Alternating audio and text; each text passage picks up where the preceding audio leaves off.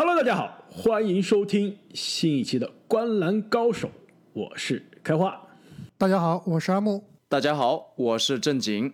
十五天三十队系列，今天终于到了最后一天。NBA 三十支球队中还剩下两支球队，我们没有介绍。那这两支球队呢？一个是今年的休赛期啊，可以说操作最多、最频繁，成为了联盟交易市场上的最大的操盘手，那就是俄克拉荷马雷霆队。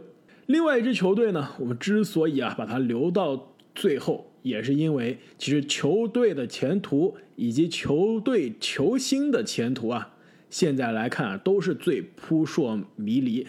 我们其实一直担心过早的录这支球队，很可能啊，这个球队的这个阵容在我们播出之后就发生巨大的变化了，一直把它往后拖，拖到了现在最后一天，这个球队交易的流言是传了这个一遍又一遍啊，但是现在看来这个交易的发生，是不是还有一点遥远？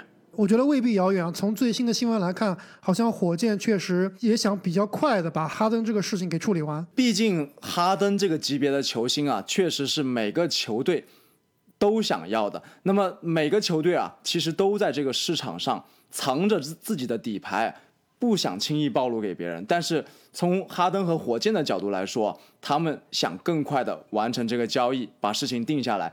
所以我也觉得。已经快要到了最后石破天惊的时刻了，所以我们现在录的时间呢是美国周五的晚上，很可能播出的时候啊，也就是国内周一早上的时候啊，说不定我们分析的关于火箭的内容啊就要修改了。但是我们现在既然交易还没有发生啊，我们就按照现在的这个阵容来给大家分析。这样吧，既然火箭变数那么多，就以防我们录一半它发生变化，要不我们还先讲雷霆。就等雷霆讲完了，我们再查一遍火箭的阵容，保证它现在是对的，我们再来分析火箭。其实雷霆和火箭上个赛季在这个季后赛也相遇了，第一轮打了七场，七场之后呢，可以说这支跟火箭，呃，季后赛相遇的球队啊，基本上是面目全非了。如果让我们来看一下这支雷霆在这个休赛期的操作啊，这名单念一遍啊，估计要好久。之前有球迷说啊，这留言说我这读官方的信息的时候啊，有些这个卡顿，主要是很多这个球员的名字，尤其是比较新的球员的名字啊，他的中文翻译的名字真的是有点绕口。比如说奥基基，小这阿木又开小基拉刘易斯。就比如说雷霆今年选的这个新秀，你能阿木你能不卡顿的把他名和姓都读一遍吗？谁来挑战一下？波库瑟维斯基，这你他的这是他的姓，他的名呢？阿雷克 C 阿莱斯杰阿莱斯阿莱斯杰，哎，没错，我觉得这个翻译挺不错的。对于这些比较新的球员啊，其实大家的这个现在翻译也不一定有一个这个定论。然后我如果我们是对着这个英文来读的话，这个能找一个比较不是拗口，然后让大家能记得住的这个翻译的名字也是挺难的。那既然讲了新秀，我们讲一下雷霆今年的这个新秀选择，那就是这个阿列克谢波库舍夫斯基，听上去像足球运动员啊。另外一个呢，其实也是来自欧洲，是来自法国的，也是托尼帕克亲自指导，非常有希望的这个西奥马勒敦，对吧？我觉得马勒敦这个翻译比较好。其实，在季前赛现在来看，打的也是非常不错，很有希望可能进入球队的轮换。那在交易市场上，球队的操作就更加多了，获得了霍福德、乔治希尔、杰罗姆、阿里扎以及肯德里克威廉姆斯。其实这个雷霆的交易啊，非常的多，这很难一一这数尽。更重要的呢，是他失去的这些上个赛季球队上的球员。最重要的呢，肯定就是克里斯保罗、加利纳利、亚当斯三个上赛季的首发。同样，上个赛季的替补呀，也是超级第六人施罗德也离开了球队，去了湖人。替补中锋诺伊尔去了尼克斯。其实这不是这个雷霆全部的交易啊，我看了一下，细数了一下今年雷霆休赛期。短短的休赛期，NBA 历史上最短的休赛期，十一笔交易创造了联盟的历史记录。我看了一下之前的历史记录，分别是有两个球队啊，在单个休赛期做了九次交易，分别是九九年的魔术和一四年的七六人。所以雷霆啊，最短的休赛期能做出十一笔交易，这真的是丧心病狂。而且通过这个交易呢，也让雷霆的首轮签的这个军药库啊更加充满了。你们知道雷霆未来七年有多少个首轮吗？猜不是十八个吗？十五个，没错啊，就是十八个首轮，真的是丧心病狂。平均一年是有两点几个，将近三个首轮，这真的是太可怕了。基本上，雷霆的这个山姆普莱斯蒂啊，一个这个总经理掌握着全联盟未来的青年才俊。普总永远的神，在这一番操作之后呢，下个赛季雷霆的首发阵容预计啊，应该是亚历山大、迪亚洛、多尔特、贝兹利以及霍福德。在替补席上呢，有乔治希尔、新秀这个马勒登，上个赛季效力于小牛的贾斯汀杰克逊，以及另外一个新秀啊波古舍夫斯基，我就叫他波古吧。这个还有中锋替补穆斯卡拉。正是因为这个球队的阵容啊发生了巨大的变化，而且很多老将的离开，市场对于雷霆可以说是非常的不够看好，认为他呢公认的西部倒数第一，第十五名，二十三点五胜。两位觉得这个胜场数是否合适？我觉得非常的不合适。雷霆下赛季我觉得最多只能赢十八场球，毫无疑问是西部的倒数第一，而且是有机会啊跟尼克斯去争联盟倒数第一的。没错啊，这个二十三点五场真的是给的太慷慨了，我感觉雷霆是绝对不会超过二十胜的，到底是十七、十八还是十九，就要看他们临场的发挥了。但确实非常有可能啊，和东部的尼克斯一较高下。这点啊，我非常同意啊。虽然我是喜欢这支雷霆阵容中的好多个年轻人，后面呢，我的看点啊，对于雷霆留的看点基本上全是关于他的青年才俊的。但是说实话，在集战力上，在下个赛季的这个球队的能力上，真的是跟其他球队差了不止一截。所以我认为雷霆啊，十八胜都有点多了，十六、十七胜。看来应该会更加靠谱。这个西部的倒数第一啊，基本上是跑不掉了。联盟的倒数第一也应该是尽在囊中。那这支雷霆下个赛季，你们俩觉得会有哪些看点？我觉得最大的看点啊，无疑就是 SGA 证明现在毫无疑问，雷霆的老大下赛季会有怎么样的成长。那其实上赛季季后赛啊，亚历山大的表现非常的不稳定，也是让 SGA 这支股票啊。好像有所震荡。下赛季作为球队老大呢，他是这个球队的球权支配者，也是有无限开火权。但是，就像我们刚刚我们三个人都分析的，就他们这个阵容啊，基本上是赢不了多少球的。我们看亚历山大，也只是看他现在有没有在这个烂队刷数据的能力。上个赛季，其实 SGA 一定程度上是活在保罗的羽翼之下。那下个赛季，他的使用率肯定会上升。那因此，他这个阿木所说这个不稳定，尤其是投射端不稳定性，肯定会暴露出来。另外，他身体不够强壮的这个弱点啊，也会暴露的更多。那下赛季他在雷霆队虽然拥有无限的开火权，但是能刷到什么程度？我们说球星他从烂队刷数据开始，逐渐的走向一个巨星之路啊，那你也要开始能刷得起来才算。那 SGA 下个赛季就是要看看他到底有没有这个能力，先把数据刷起来，下一步有了更多更好的队友之后，慢慢开始赢球，这才是一条对于雷霆来说重回巅峰之路。上个赛季常规赛啊，SGA 的场均得分十九分，虽然是领跑全队啊，但的确他的这个使用率并不高。场均的使用率呢，只有百分之二十三点七，在球队中只能排到第三名。第一名是施罗德，作为一个得分型的超级第六人，百分之二十七的使用率。第二是加利，保罗其实跟这个 SGA 差不多，是排在第四。所以说，其实上个赛季球队的使用率啊，排名还是挺平均的。这摊到这个 SGA 的手上的使用率啊，真的是非常少。下个赛季。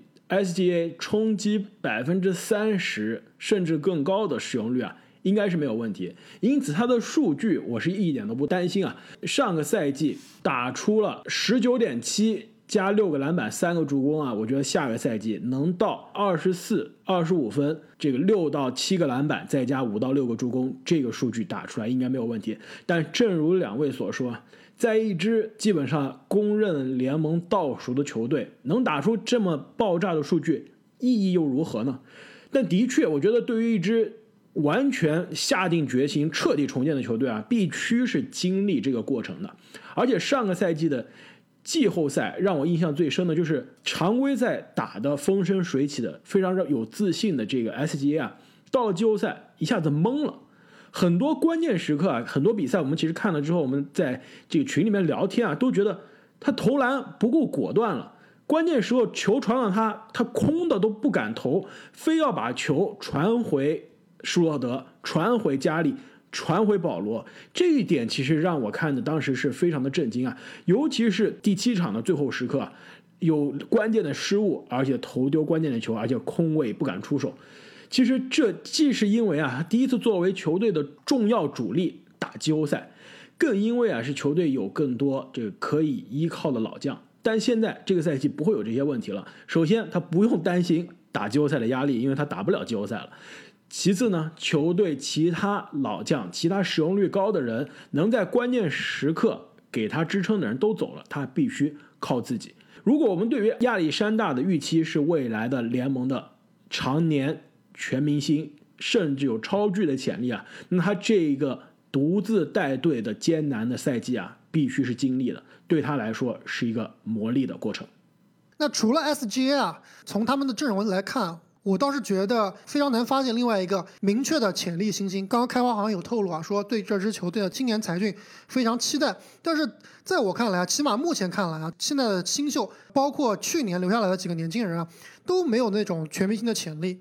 全明星肯定是谈不上，但是如果在这支缺兵少将的球队中有谁能有这个爆发的表现，我觉得还是有可能的。比如说上个赛季季后赛发挥非常好的防守工兵多尔特，其实季后赛是让大家第一次让一般球迷第一次见识到多尔特的防守能力，但其实对于雷霆的球迷来说，整个赛季啊，多尔特都是大家心里的宝藏男孩。下个赛季，多尔特上场的机会、上场的时间肯定是更多了，数据也应该会比上个赛季更加好看。说实话，正因为上个赛季雷霆有季后赛的实力，并且也打了季后赛，多尔特的价值才被最大化了。你要是一支下赛季重建的雷霆，多尔特的防守又有多少价值呢？确实。他们如果总是输球，你还能不能保持这么旺盛的防守斗志啊？都是未知数。另外一个球队上的年轻人呢，也是上个赛季的新秀，那就是达柳斯·贝兹利。阿莫有没有记得我们俩在篮网的主场看那场？雷霆的比赛，我从头到尾先是跟你安利这个亚历山大了，但是因为这个亚历山大还没去雷霆之前，对吧？在快船的时候，我已经把他吹成我的宝藏男孩了，就不用太安利了。但当时贝兹利基本上是一个默默无闻，大家也不知道的一个新秀，对吧？我是不是一直在给你安利贝兹利啊？我说看看这哥们儿的身材，看看他的打法是不是很有潜力。没错，而且特别是在刚刚结束的这个气泡赛里面，我们也是看到贝兹利这名球员有非常长足的进步。当时雷霆其实由于队内这个深度比较深啊，贝兹利的机会不多，但是只要他上场啊，就经常会出现精彩进球。而且啊，他的这个身材，他的打法，一个空间型的四号位啊，其实非常适合当今的 NBA，也适合这个年轻的可能会打快进攻节奏的雷霆队。而且之前我们节目中啊说，下一年的 NBA 选秀会有很多新秀选择不寻常的道路，就比如说啊，直接从发展联盟打起，打一年参加选秀。但贝兹利的这个选秀之路啊也很特别，他在高中毕业之后啊，没有选择去打大学篮球，都没有选择去大学啊，他选择了去这个 New Balance，那就是签约卡哇伊的这个运动球鞋品牌啊。贝兹利去那边当了一年的实习生，好像这实习生的一年工资一百万，然后一边所谓的实习啊，我也不知道他做了什么，一边个人训练，做 PPT，参加了 NBA 选秀，哎，有可能啊，一边是练篮球一边做 PPT 啊，他的这个选秀之路也是非常的特别，也没有耽误啊，让他成为 NBA 首轮的新秀。那么下个赛季放在他面前的机会也将会非常多。另外，球队上啊，两个新人真的是今年的新秀了，让我也是觉得非常的呃期待。不一定他们是今年这个能力最突出的，但的确从技能点上、从天赋上来说啊是最有趣的。一个呢，就是我刚刚说的这个法国后卫马勒登，他在之前在欧洲打球的时候啊，就是被托尼帕克非常的看好，而且托尼帕克觉得啊，他球队的主教练埋没了马勒登的这个前途。一直是非常的生气啊，觉得他应该来 NBA 发展会有更好的前途。好就好在啊，他被一支重建的年轻的雷霆队选中了，非常看好这个年轻人啊，很可能作为一个并不是特别著名的新秀啊，在今年的新秀中能得到比较多的上场机会。哎，开花，这个马勒登打球是什么风格？我们知道今年的乐透秀里面有另外一支来自法国的后卫海斯，在。活塞队应该是基本坐稳了下个赛季的首发。这名叫马勒登的同学跟海斯比起来，你觉得有什么区别呢？我看了一下他在欧洲打球的这个集锦啊，也看了一下他的季前赛的比赛。你可以把它理解成一个有投射、有得分能力的另外一个法国小伙，来自尼克斯的尼利基纳吗？没错。所以你考虑一下，他的尼克斯老乡。问题就在于投篮不行，得分不行。马勒登其实刚刚打了几场季前赛，就看出来让我觉得已经比他的尼克斯老乡这得分能力更强了，而且组织和防守啊都不差。是不是阿莫正经有点兴趣了？下一个宝藏男孩为你们找好了。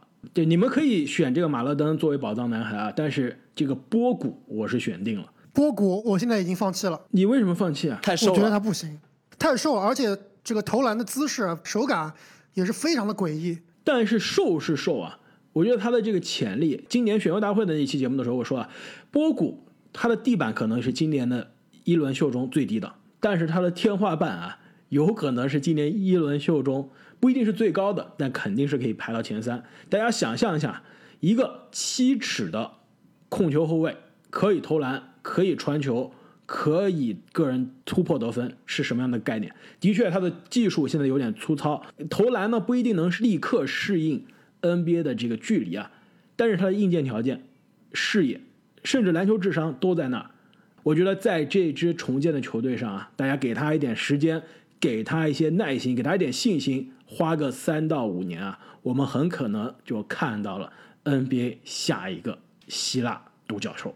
那聊完了这支雷霆下个赛季这些年轻人的看点，两位对于俄克拉荷马城有什么城市印象？我就不相信你们俩去过这里，连普通话都说不圆的这个名字，确实，这个俄克拉荷马城啊，虽然我的确肯定是没有去过，而且我相信我以后也不会去啊，真的是全美最无聊的。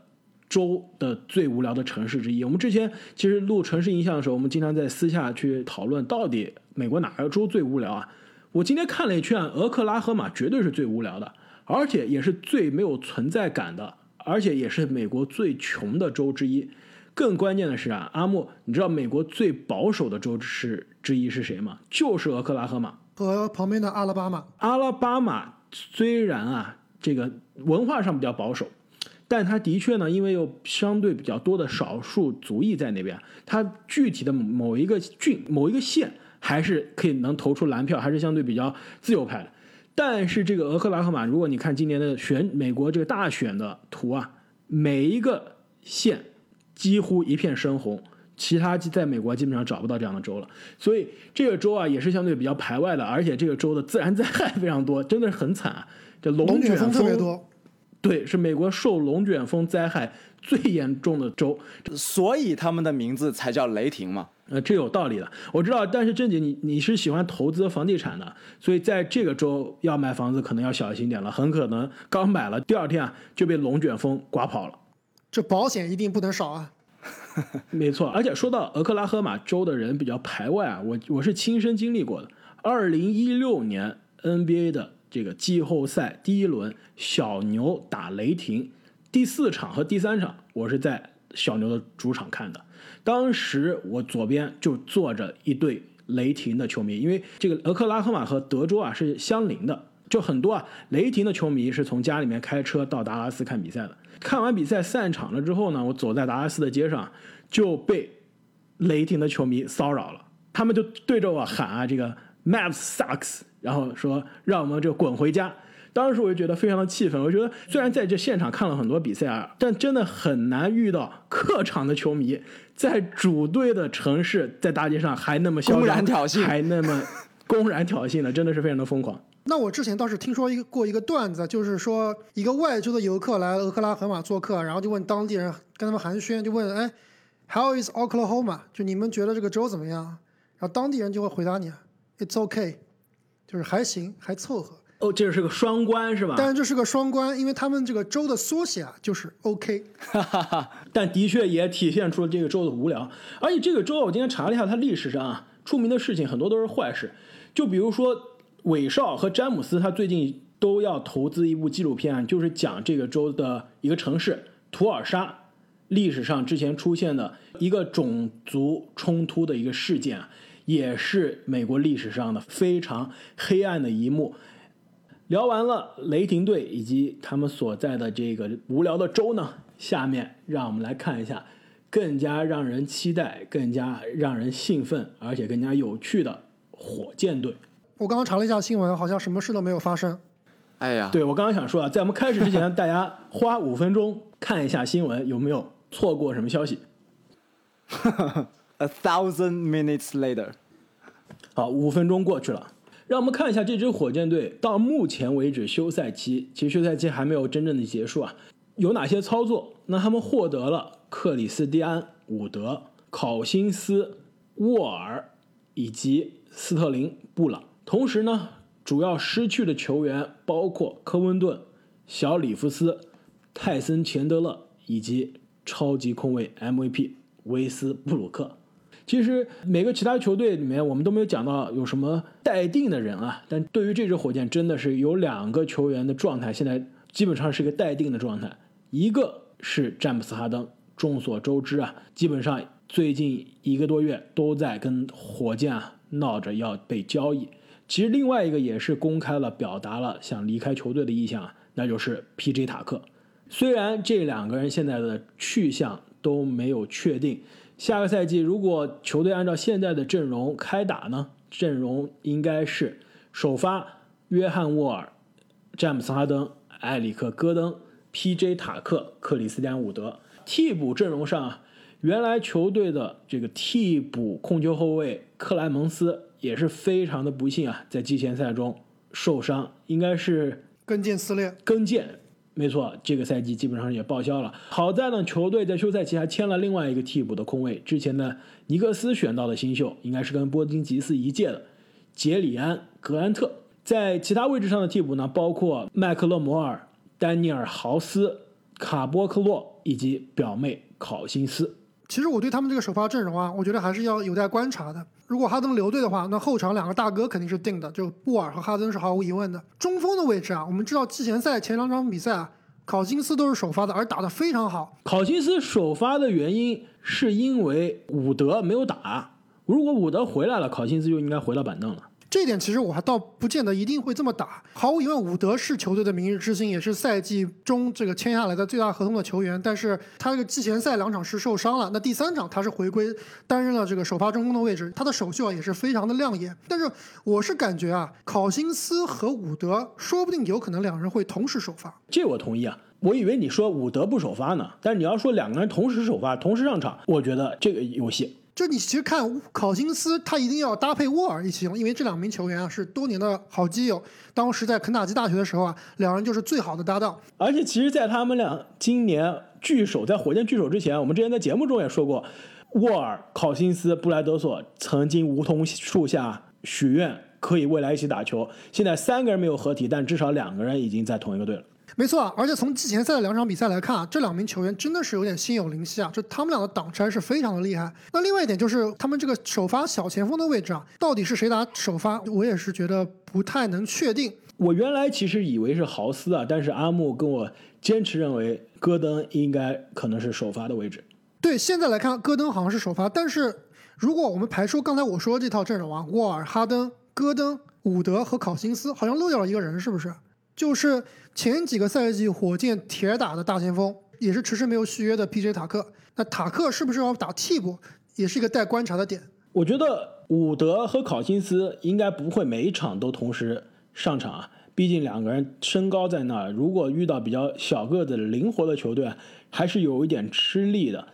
但是如果遇到内线比较高大的球队啊，的确火箭可以摆出这样的阵容。而且我们别忘了，戈登在训练营、在季前赛中已经说了，他在伍德身上看到了 AD 浓眉的影子，因为他们戈登以前跟浓眉都在鹈鹕队当队友。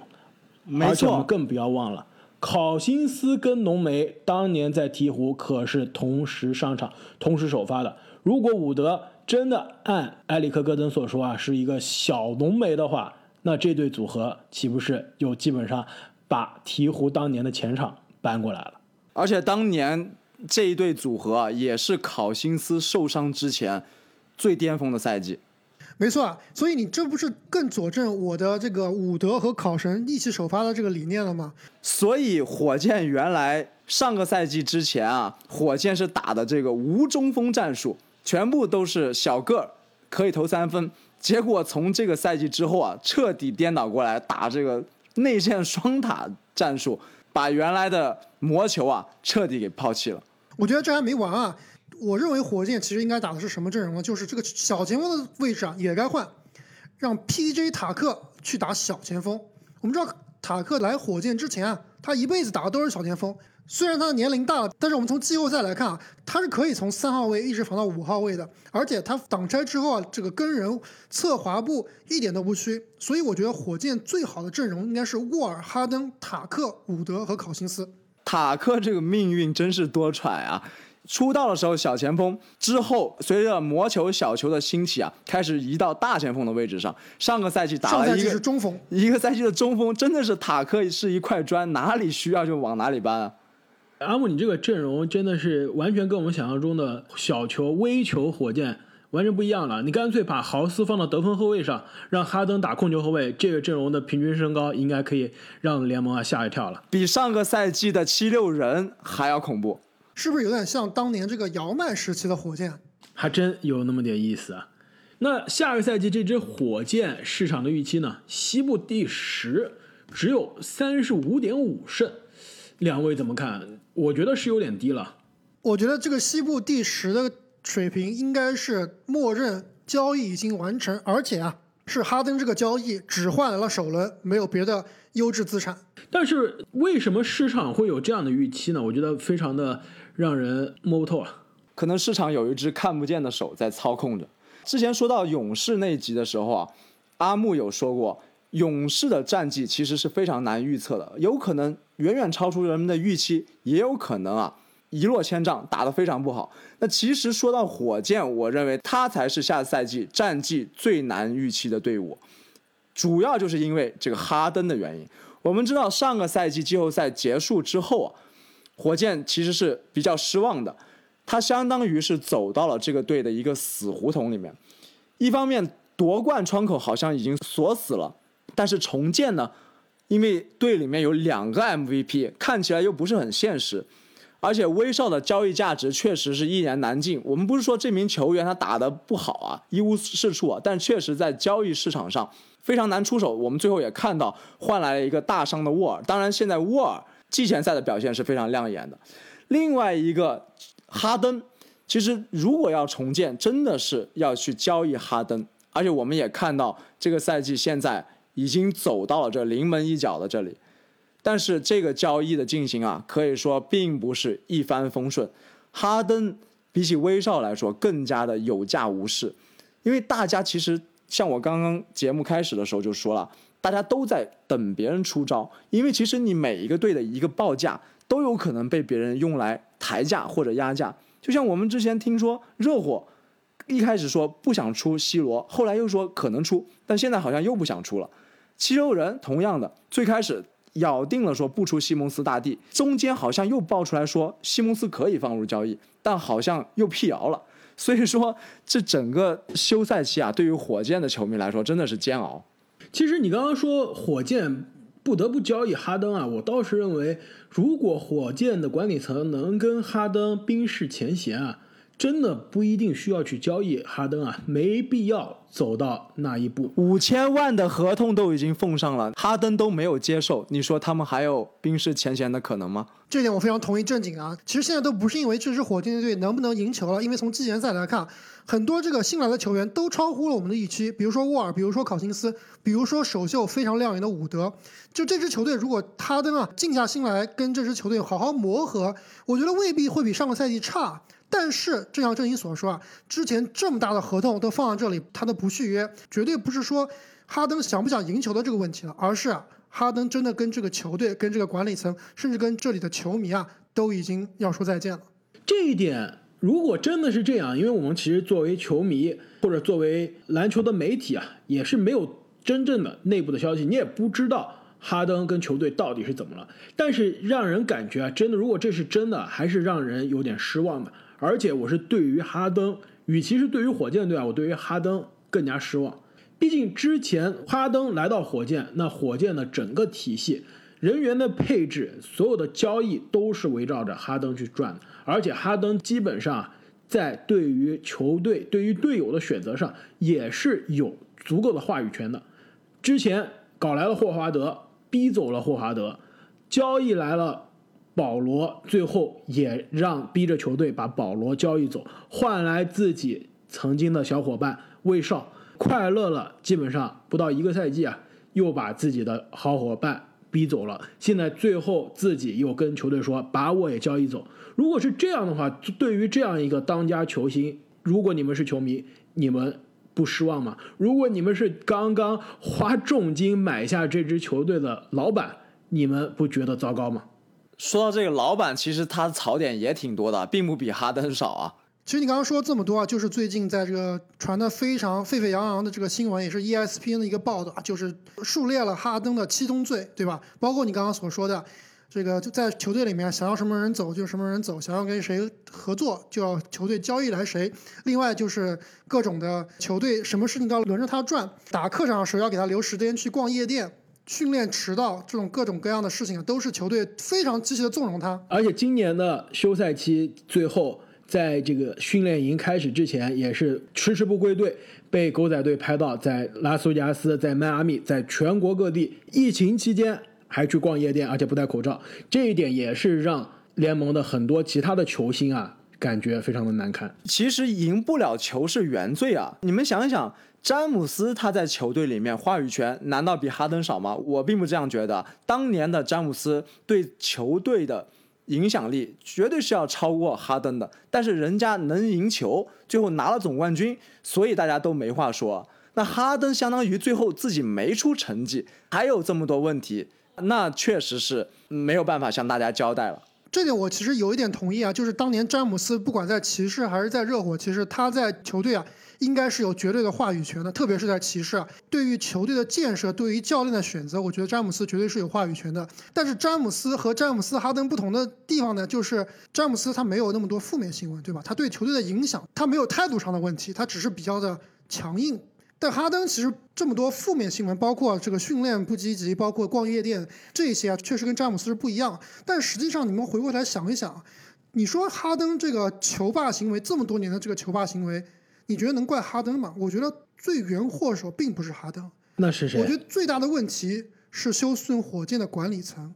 哈登既然能做到这一步啊，或者说哈登左右球队的所有建设，而且像郑英所说，最后没有取得胜利，对吧？那最后的责任是谁？毫无疑问是火箭的这个管理层。你觉得是他的管理层纵容了哈登，让他变成这样吗？还是说这个管理层失职了？没有管理好这支球队，我觉得更多是他纵容了哈登啊，罪魁祸首应该还是哈登。我不管罪魁祸首到底是谁啊，但是从这个夏天一系列的事件来看啊，我觉得现在更丢人的不是哈登，而是休斯顿火箭这个球队。就之前不光是哈登提出要交易啊，之前球队很多球员都说在这个球队过得不开心，包括要走的威斯布鲁克，包括要走的 P.J. 塔克。但是威斯布鲁克走的时候啊，现在走了之后说的是什么？他说：“我来到火箭，让我最失望、最震惊的就是这个火箭的文化是围绕着哈登转的，哈登有不公平的这个优势的待遇，这点他接受不了。他之所以能说出这样的话，而且是面对一个自己曾经的好友啊，那这说明这个哈登对于这个球队更衣室的影响力，对于更衣室的这个文化有非常大的侵蚀了。我并不是觉得哈登这个球员不够优秀啊，他的优秀是白纸黑字写的清清楚楚的。过去这些年，基本上从二零一四、二零一五赛季开始，就是联盟最顶尖的那个档次的球员。即使到现在，现在的季前赛，挺着个大肚子，状态并不是特别好，感觉一个夏天都没有训练了，回来打照样可以给你全联盟最顶尖的数据。这个我完全毫无疑问，没有任何的问题。但我想问，我们之前说卡哇伊，他现在做不了联盟最强的小前锋，做不了联盟最顶尖的那一档次的球员，为什么？说的是他没有领袖气质。上个赛季季后赛快船崩盘了，所有的媒体包括我们啊，都在指责卡哇伊没有领袖气质。我就问你了，哈登有领袖气质吗？他在这一项上比卡哇伊只会更差。卡哇伊虽然说是不说话、闷着声，没有领袖气质，但他场外的负面新闻相对比较少。也就去了一个女厕所，是吧？女更衣室，哈登在这方面啊，真的是跟联盟其他第一线、第一档次的球星啊，的确是拉开了一些差距。我感觉我们在这儿也真的没有必要再继续指责更多哈登或者是火箭了，因为这是一个竞技联盟，最后都是拿成绩说话。如果下个赛季哈登到了一个真的适合他的球队，有一批或者是有另外一个很适合他的全明星队友，做出了成绩上的突破，整个的风评其实又会转过来。我觉得他真的需要改变风评啊，那他必须是去一支球队，而且可以在季后赛改变自己的口碑。其实我们之前说哈登职业生涯常规赛多么的厉害，到了季后赛经常掉链子，没有属于自己的季后赛时刻。我今天又真的又把哈登的季后赛每一场比赛的技术统计全部拿出来，又重新看了一遍。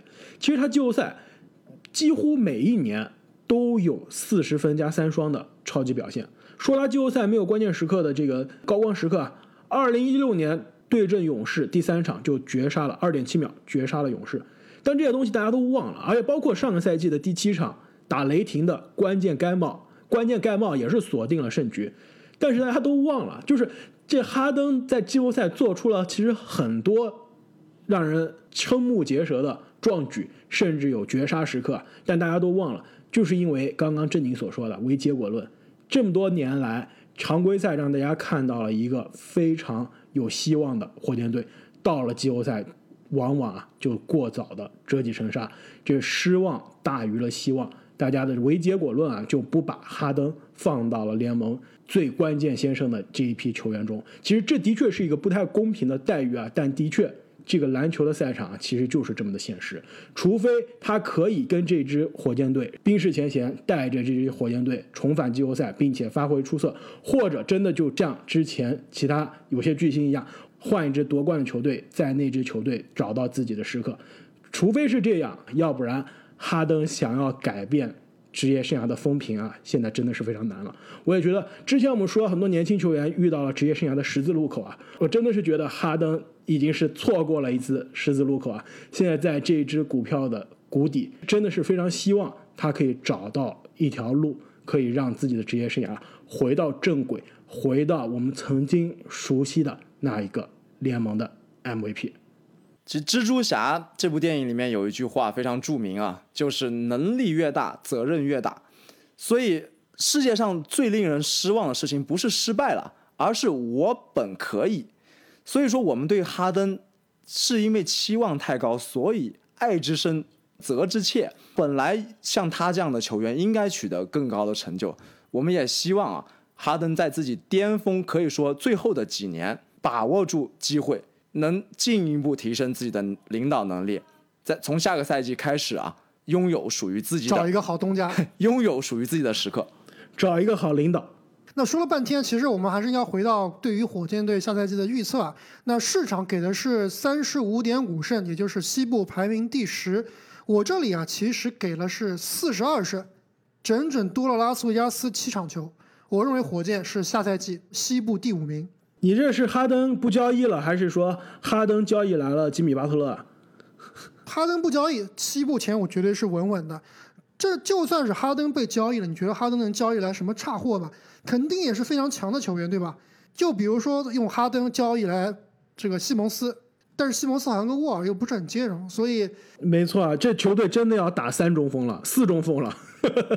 就算交易来西蒙斯的话，我觉得西蒙斯加上这球队现在这套阵容啊，也是可以冲击这个西部季后赛的。冲击季后赛确实还是有一定的可能啊，但是你你上全联盟拿着放大镜，真的也很难找到一个球员啊有哈登对于现在这支火箭的作用了。如果交易了哈登，战绩肯定是达不到西部前五的这个水平。就这么说了，如果交易了哈登，这支火箭还能像你所说啊变到西部前五，那真的是太低估、太对不起这个 MVP 球员对于球队赢球的作用了。因此，你的四十二胜西部前四或者前五啊，那肯定是哈登不被交易，而且在球队留下来好好打球的结果。或者是哈登啊，在球队一直打到了三月二十五号，也就是今年的这个交易截止日，当时已经球队已经赢了三十场比赛了。确实啊，我觉得火箭其实也有可能不着急交易啊，因为哈登的合同毕竟还剩下不短的时间。其实即使出现最坏的情况，哈登跟火箭彻底闹掰都不上场啊，半个赛季不打，不可以的，哈登不可以不上场。他如果选择这样的话，会被联盟处罚的。或者是背靠背不打，或者是在联盟允许的范围内轮休啊。即使这样，哈登的交易价值基本上是不会下降的，所以火箭并不着急。其实我们聊火箭，其实聊了很多时候都是聊了哈登啊，但是下个赛季这支球队呢，其实还是有很多的看点。就比如我们刚刚说的，考辛斯和沃尔职业生涯这个之前已经是遇到了非常大的波折，而且都是非常不幸，伤了再伤。两个曾经在 NCAA 叱咤风云的肯塔基大学的精品球员啊，同一年进入 NBA，现在。十年之后啊，已经是经历了多次的人生大起大落。其实下个赛季火箭重要的看点之一啊，也就是这两个球星能不能在这支新的球队上给自己的职业生涯找到新的希望。你们俩是怎么看的？其实对于考辛斯啊，我确实是没有办法抱太多的希望。如果说当年他以五百万的年薪加入勇士的时候，我还期待他回到曾经的巅峰啊！现在只要他能够健康的上场打球，每场打个二十分钟，其实我都已经心满意足了。毕竟伤势实在是太多了。我倒是对考辛斯抱有非常大的希望。就之前我觉得他从勇士队复出啊，还是有点操之过急了。那从勇士队复出到受伤，一直到现在，已经经历了很长时间。我觉得考辛斯自己的恢复啊，是比之前要好很多的。特别是从季前赛三场比赛来看啊，他场均出场十七点七分钟，可以得到十点三分、七点三个篮板。百分之四十六点二的三分球命中率，而且场均可以命中两个三分球。从这几场看来，我觉得我是看得很开心的，因为真的感觉当年那个表妹啊又回来了，不是国王的表妹啊，是鹈鹕那个表妹又回来了。其实他在这个鹈鹕跟 AD 组成双塔的时候啊，我当时是非常喜欢那支鹈鹕队的，而且当时看他们球也比较多。他当时的打球风格其实是一个组织型的中锋，就有点约基奇那个意思啊。他其实那个赛季场均是有五点四个助攻的，而且也能命中二点二个三分球，基本上是飘在外面打的，不是他早期那种在内线硬凿。其实他这个打法啊，不太伤身体，没错，就是他这个虽然是跟腱撕裂，包括有其他乱七八糟的伤，但是他这种打法非常的地板流，非常的外线流了，并不是过分依赖于之前受伤的跟腱。其实最大的问题可能还是防守方面，就跟我之前说杜兰特一样，考辛斯现在可能最大的短板啊，不是进攻，不是这个投射，不是组织，是他的内线防守护框。就是从防守来看，确实还是有点慢。但是呢，搭配这个伍德新的这个 AD 一块使用啊，又能帮助考辛斯弥补这个防守上的不足。其实我对考辛斯下赛季啊是非常有期待的。那刚刚开花问到了另一名球员沃尔啊，我认为下个赛季的沃尔的表现会是一个高开低走的表现，因为其实从季前赛来看啊，这名球员的能力、实力、技术应该是在的，但是问题就在于啊，竞争这么激烈的 NBA，大家都在积极训练，都在打高水平的比赛，而你沃尔真的是休息了太长的时间。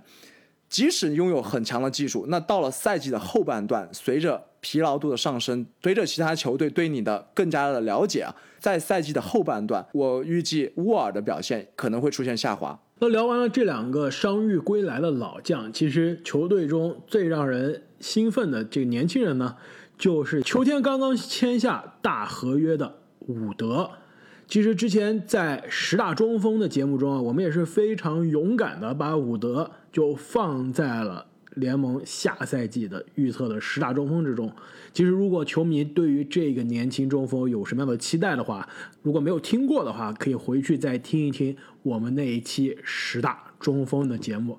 我预计啊，下个赛季如果现在还有很多球迷对这个名字很陌生啊，很快我们就能在各大集锦。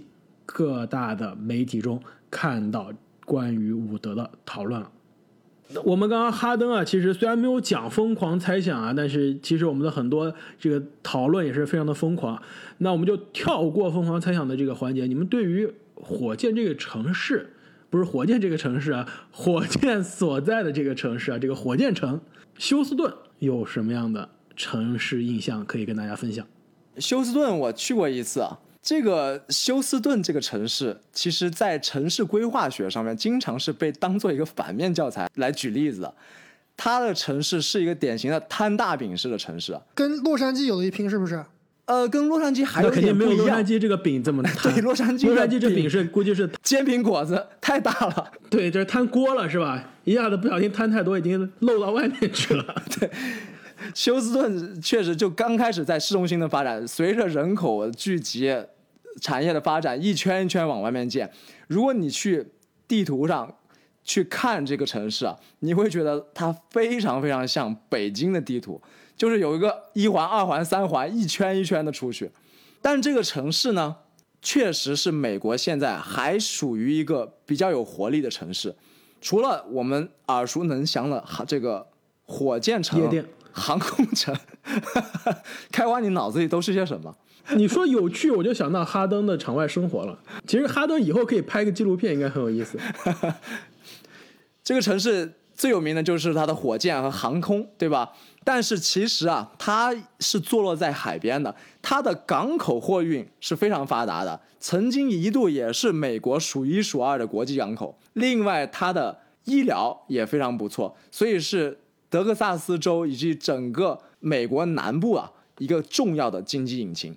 其实对于休斯顿这个城市啊，我也没去过。但是其实我想就这个机会聊一下我对于火箭队的这个感情。其实我在我们三个人中一直是相对比对于哈登是诟病比较多的。之前排下个赛季十大得分后卫的时候，我也非常勇敢的把东契奇放到了第一，把哈登放到第二。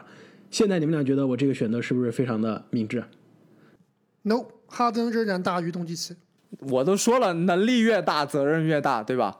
好吧，正是因为我对于哈登的这些诟病呢，其实也让大家误认为很多球迷误认为我是个火箭黑啊。其实开花只是一个哈登黑，并不是火箭黑，更严重了。我还黑这个欧文呢，对吧？其实很多球星他的确因为真是正是因为他的能力越大，大家对他期待越多，所以对他的这些吐槽也会越多，这是自然而然的。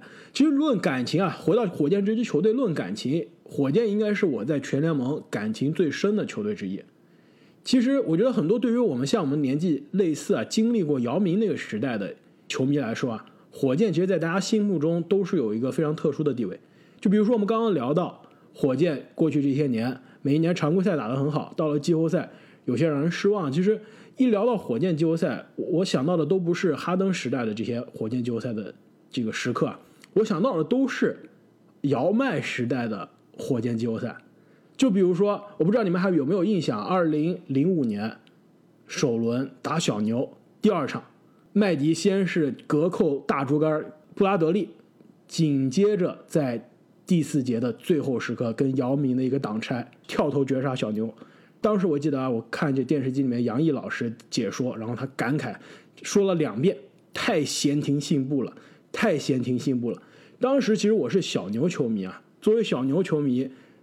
主场零比二落后，还被麦迪绝杀了。我当时真的是打心底里觉得被火箭支配的这个恐惧，但同时呢，也真的是为这支火箭、为姚明和麦迪啊感到开心，看到了这支球队未来的希望。那个系列赛是不是就是最后火箭血败四十分的系列赛？没错，打到了第七场，但是第七场很遗憾没有绷住，这可崩溃了。哎，说到这个，我也是非常感慨啊！当时我肯定是一个铁杆的火箭球迷了。如果听过我们早期节目的球迷朋友们，可能知道我的第一偶像是麦迪呀。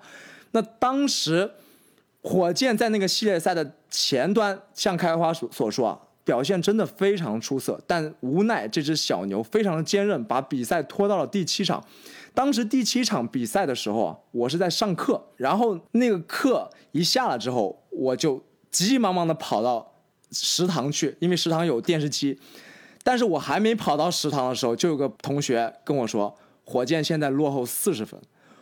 我当时整个人就你直接就跑厕所了，是吧？直接去厕所哭了。我当时真的愣住了，就是一种从心底里生出来的无奈，就是无力感和这个失望啊，真的是。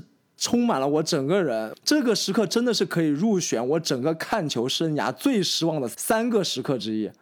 其实你说到失望的时刻，那是零五年对吧？零六年姚麦受伤没有进季后赛，零七年打犹他爵士也是一个经典的七场的系列赛。那个系列赛跟犹他爵士啊，这支最后进到西决的犹他爵士大战七场，也是战到了第七场的最后时刻。并不是像零五年那样第七场崩盘了，而且打到最后时刻。那个系列赛我今天又重新看了一下，姚明，你们能相信吗？拖着那么大的身躯啊，每一场打超过三十七分钟，现在真是难以想象。场均二十五加十，但最后非常遗憾的输掉了。之后应该就是零九年、零八年也是打爵士输掉了。零九年首轮突破了这个火箭多年的魔咒。打败了开拓者，但是到了二轮，姚麦都受伤了。虽然跟之后的总冠军湖人战到了七场啊，但是真的是实力上有些差距。刚刚正经说，你说那一年零五年的时候，你印象非常深刻，第七场是去学校的食堂看比赛。其实我 其实我的这个去食堂看比赛的印象是零九年的这个季后赛，当时我们高中食堂里面一个小小电视机前面挤着几乎是。几十个人，有老师有学生，大家都在给这个火箭队加油。就可以说，其实当时这支火箭队真的是所有中国球迷的这个主队。无无论是你最喜欢的球星是谁啊，就比如说我最喜欢的这个球星，儿时偶像就是诺维斯基。但一旦有火箭的比赛啊，真的还是为打心底里为这支火箭队加油。而且其实可以说，没有当年的姚明，没有当年的那一支火箭，也不会有这么多的。中国球迷也不会，NBA 现在在中国有这样的影响力，而且其实当年的篮球那几年的篮球的火热，因为姚明的篮球的火热，也催生了篮球内容的火热。我不知道你们当时上学的时候会不会买篮球的杂志啊，比如说《灌篮》《篮球先锋报》，而且包括虎扑，包括这个央视篮球公园这些节目、这些网站，也都是在那个时代催生出来的。其实要我说啊。能让我有萌发做这一个《灌篮高手》节目产生这个想法的初衷啊，真的就是那些年看的那些篮球的内容啊，让我萌发了这个想法。可以说，因此没有这一支当年的火箭，也不会有我们现在的这个节目。当年埋下的种子，现在已经长大发芽了。而且啊，更关键的是，当时小时候看着电视机里面的姚明啊，作为一个来自中国的球员。作为场上真的是为数不多的一个亚洲脸孔啊，在 NBA 赛场叱咤风云，也真的是让当时的我觉得发自内心有这样一个自豪感，也是让自己有勇气啊，觉得长大之后应该走出去闯一闯。其实，如果这个套用央视《天下足球》说亨利的那段最著名的话，就是三十岁的阿木、正经和开花坐在那里，深情地望着这支火箭队。满眼都是十几岁自己的影子。你别瞎说啊！我才十八，我也就二十五。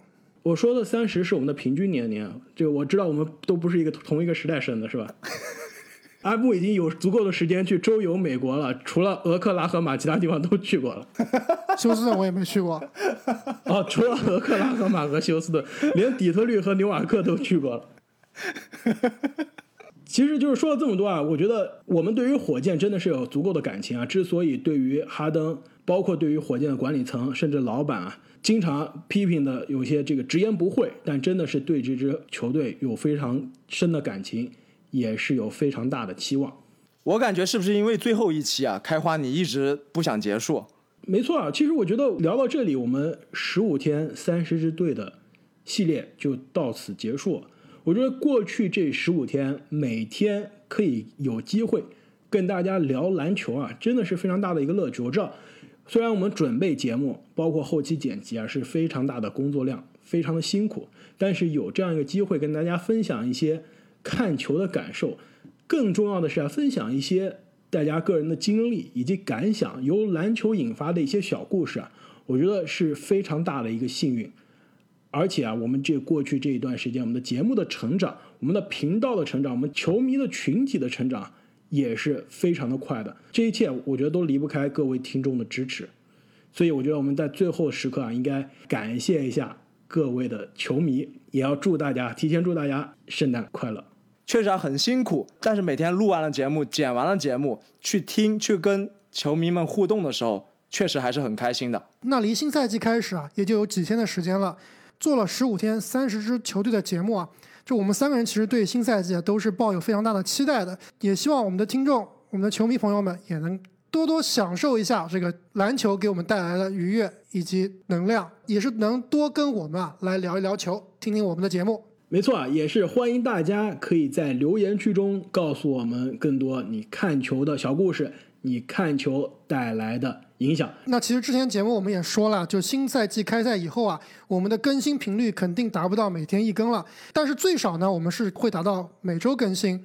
就回到之前我们更新的频率。没错，那如果各位对新赛季有什么想让我们聊的话题啊，也不妨在我们的留言区或者给我们私信，告诉我们你们最感兴趣的话题。或者啊，也可以跟我们在新浪微博上互动。同时啊，我也希望知道，希望听到哪些听众、哪些球迷啊，是连续十五天，每一期每一天都不落的听完了我们这个系列。如果你做到了，也请在留言区中告诉我们。那今天的节目我们就聊到这里，我们下期再见。再见。再见。